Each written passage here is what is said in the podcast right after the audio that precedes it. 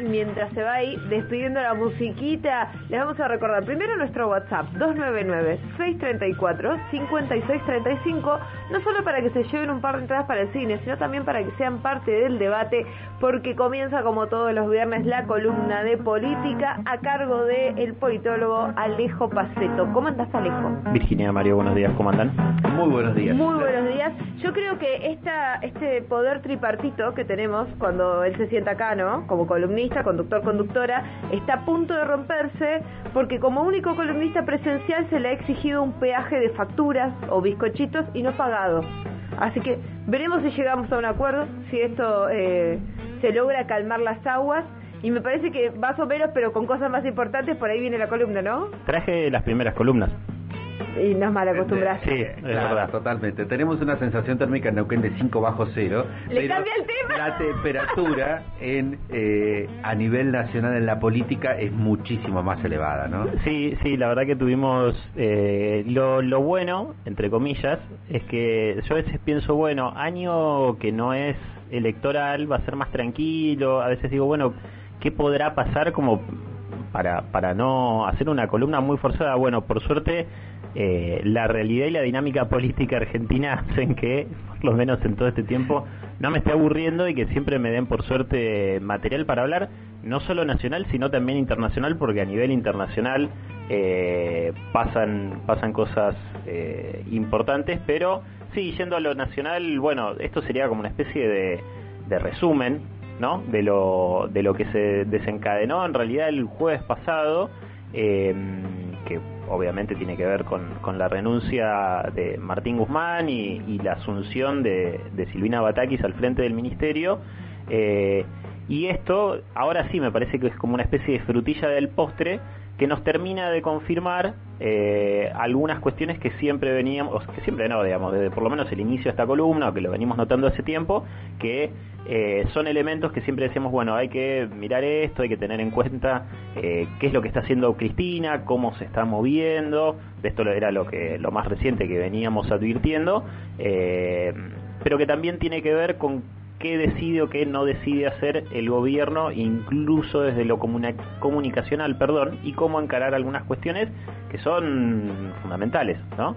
Eh, y en esto me parece eh, por ahí clave señalar algo que estuve leyendo el día de ayer que tenía que ver con una reconstrucción eh, en base a fuentes de lo que había pasado entre el jueves y el sábado a la tarde cuando el ministro electo, ahora exministro Martín Guzmán presentó la renuncia, eh, que bueno, sabemos que él le había hecho un pedido expreso, eh, Martín Guzmán, al presidente de sacarse de encima funcionarios de, que respondían a, la vicepresidenta, ¿no? Sobre todo el caso de, de Darío Martínez, pero algunos otros que respondían directamente a Darío Martínez y que estaban pateando en contra, ¿no? E impidiendo que se avance con, con toda la cuestión que tenía que ver con, con, la segmentación de las tarifas.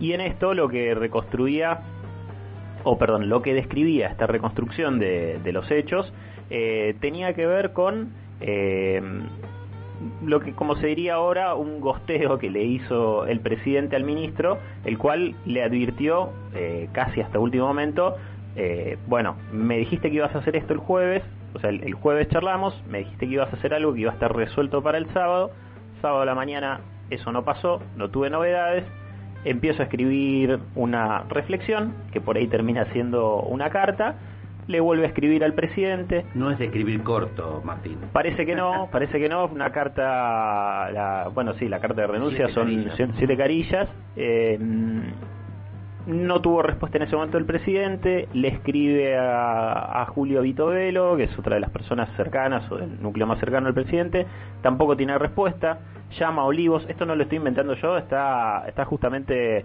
eh, relatado en una nota de, Nancy Pasos en, en Infobae, em, no obtiene ningún tipo de respuesta, llama a la Quinta de Olivos, le dicen que el presidente avisó que no quería ser molestado, eh, y que no, no estaba como para atender a alguien, te está llamando el ministro de Economía o de última decís, che, mirá, si me llama tal, pasámelo, algo. El, eh, presidente además tampoco estaba en ese momento en la Quinta de Olivos.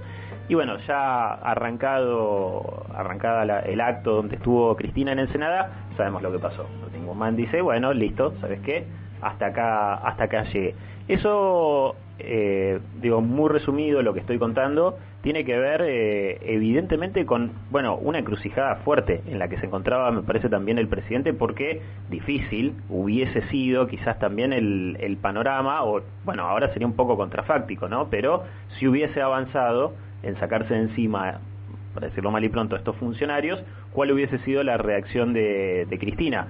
Eh, probablemente se iba a elevar el tono de la confrontación. Bueno, decidió no hacerlo, se fue finalmente Martín Guzmán y entendemos a priori que la, eh, digamos, la figura de Silvina Batakis tiene que ver con de alguna manera un consenso que es lo que se le viene justamente reclamando a los dos actores principales del oficialismo y que hasta de hecho durante desde que se presentó la carta de renuncia hasta que finalmente se anunció quién era bueno pasaron casi 24 horas o un poco más, sí, es verdad, un poco más de, de 24 horas. 32 creo que había calculado alguien. Por sí, sí, sí, es, es cierto, habían pasó un, un, tanto más, eh, pero que demuestra también esta imposibilidad de llegar a rápidos acuerdos, ¿no? Eh, al interior de, o por lo menos en esto, en los dos actores claro. principales, que son presidente, la vicepresidenta, bueno, también está esta versión de que Filmus fue quien llamó a Estela de Carlotto para que intercede, le digo, che,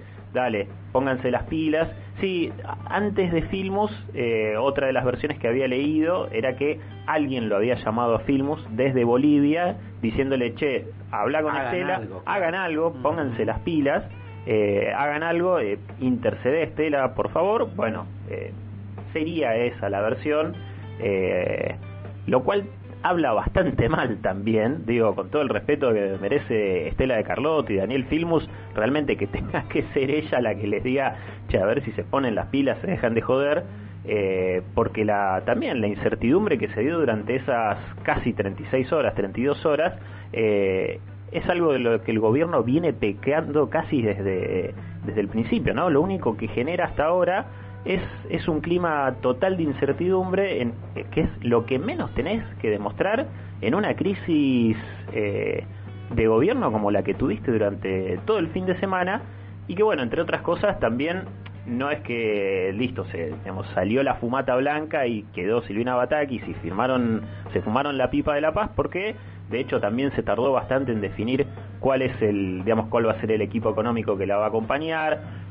Cristina, digamos, la vicepresidenta hasta ahora no se expresó, por lo menos hasta donde yo sepa, públicamente, Por eso diciendo... esperamos que hoy lo haga. Claro, esperamos que hoy lo haga o que quizás siga también con esta lógica de eh, que, que, veníamos diciendo, probablemente empiece con una dinámica de intervenciones públicas, eh, marcando, es ella la que marca la agenda de gobierno y marca la agenda política, marca los límites.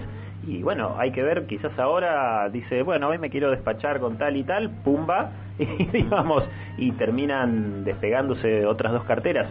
Eh, se sigue, digamos, la, la, la, la incertidumbre que, que, genera el gobierno no, no afloja y eso, bueno, evidentemente no, no le hace bien, no solo al gobierno, sino que termina generando problemas en los mercados y, bueno, a la larga le va a terminar, obviamente, generando una cuestión, a mi entender, eh, de muy mala performance electoral.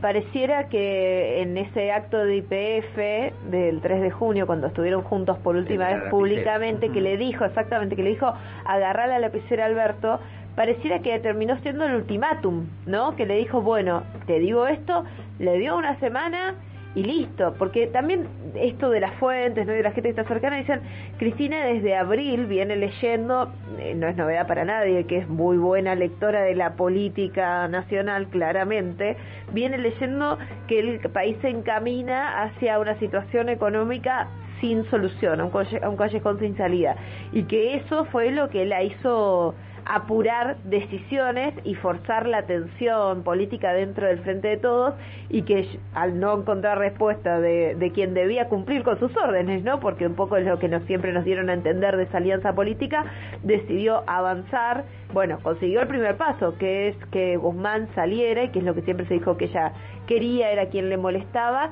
Ahora, ¿cuál será el otro cambio? Porque la verdad que los rumores de cambios de gobierno no, no aflojaron, sino que al contrario, son cada vez más fuertes. Sí, tenés razón. Eso, de hecho, yo hasta creo que, digo, traje a colación todo esto que tenía que ver con esa reconstrucción de los hechos para señalar que de alguna manera, obviamente, había un agotamiento o casi ya una inexistencia en la tolerancia, digamos, desde Cristina hacia el ex ministro, pero que lo que termina eh, generando eh, la renuncia es otra inacción del presidente, ¿no? Otra falta de respuesta que sí, obviamente está en un lugar bastante complicado, no solo por lo que tiene que hacer como presidente, sino porque está teniendo una vicepresidenta con un poder mucho mayor, digo, la, la, la correlación de fuerzas de la que se hablaba en otro momento, que se trató de sacar por fuera del gobierno, o de hecho del gobierno contra actores que no son al interior, bueno, hay una correlación de fuerzas que está totalmente desbalanceada y es entre el presidente y la vicepresidenta. Y venía teniendo, tirando estas señales, estos avisos, y evidentemente, digo, juntarse con Melconian, eh, los misiles que le había tirado al movimiento Evita, algunos tiros por elevación también para tratar de, sumarle poder a, la Liga de Gobernadores, eh, que se creyeron quizás empoderados junto por masa para ver si ellos terminaban eh, colocando a, un propio, como ministro, como superministro, porque no nos olvidemos también que esta masa es el que menor poder detenta, pero es también el que está ahí como a la espera de que, bueno, a ver si en este río revuelto yo termino ganando o sacando más pescados que el resto. 800 masa, claro. claro, el caso de emergencia rompa, y aparece este, masa. Y aparece masa. Hasta ahora no pasó. No. Eh, pero bueno, yo no sé y, espero y creo que todos esperamos que ahora un poco empiece a aflojar eh, esta, esta tensión que hay al interior del gobierno y también toda esta, esta incertidumbre que, como vos bien señalás, no, digamos, no, no se calmó con la elección de la nueva ministra de Economía, están, tuvieron todos estos off que, que siguen circulando y que eso también es un problema del gobierno, de, de, no poder eh, evitar que, que, circulen esos off de la supuesta renuncia del presidente, de una reunión entre Massa, Alberto y Cristina en, en la Quinta de Olivos a ver cómo seguían, preguntas que se le hacen, bueno, totalmente desubicadas también a la vocera presidencial que en vez de responder y un poco bajar las aguas termina chicaneando. con los periodistas, claro, Se pelea, es como dejar de darles de comer también, ¿no? O sea, es, es increíble porque justamente en una situación de crisis lo que más se requiere, y esto es algo que, que muy bien lo señala Mario Riorda, quizás uno de los mayores exponentes y especialistas de la comunicación de crisis en Argentina y también en Latinoamérica es que en situación de crisis ¿qué se requiere? Máxima certezas, máxima autoridad política y una, y una vocería que haga lo que tiene que hacer y no es seguir colaborando a, esa incertidumbre, al teléfono descompuesto y a chicanear a, los periodistas. Está bien que hay periodistas que, eh, también ayer escuchaba, más que hacerle preguntas, editorializan, opinan y hacen una mínima pregunta o la esperan a ver qué responde. Bueno, eso también es un mal ejercicio del periodismo. Yo no soy periodista igual hasta ahí me meto pero sí hay, hay por por lo que por lo que sé también hay cuestiones como se conocen con, con Gabriela Ceruti quien este ya en la época de, Carlos Pérez tenía una actitud eh, parecida a la que tienen esos periodistas. Ah, claro. entonces como que le hacían, se la están devolviendo. Claro exactamente. Y lo que te iba a preguntar eh, Alejo cómo estás viendo esto de de este pacto de silencio es decir como que Cristina lo midió diciéndole llega a trascender algo de lo que pasó en la reunión del otro día que no sé si se este... Sí, ellos, ellos dos supuestamente cenaron. Que ellos dos cenaron, eso eso sí sí fue fue eh, tal digamos pero perdón te interrumpí lo que sí lo, del pacto de silencio te iba a preguntar. Si eso puede llegar a entorpecer nuevamente si llega a trascender algo de lo que hablaron más allá de que se escucharon gritos dice.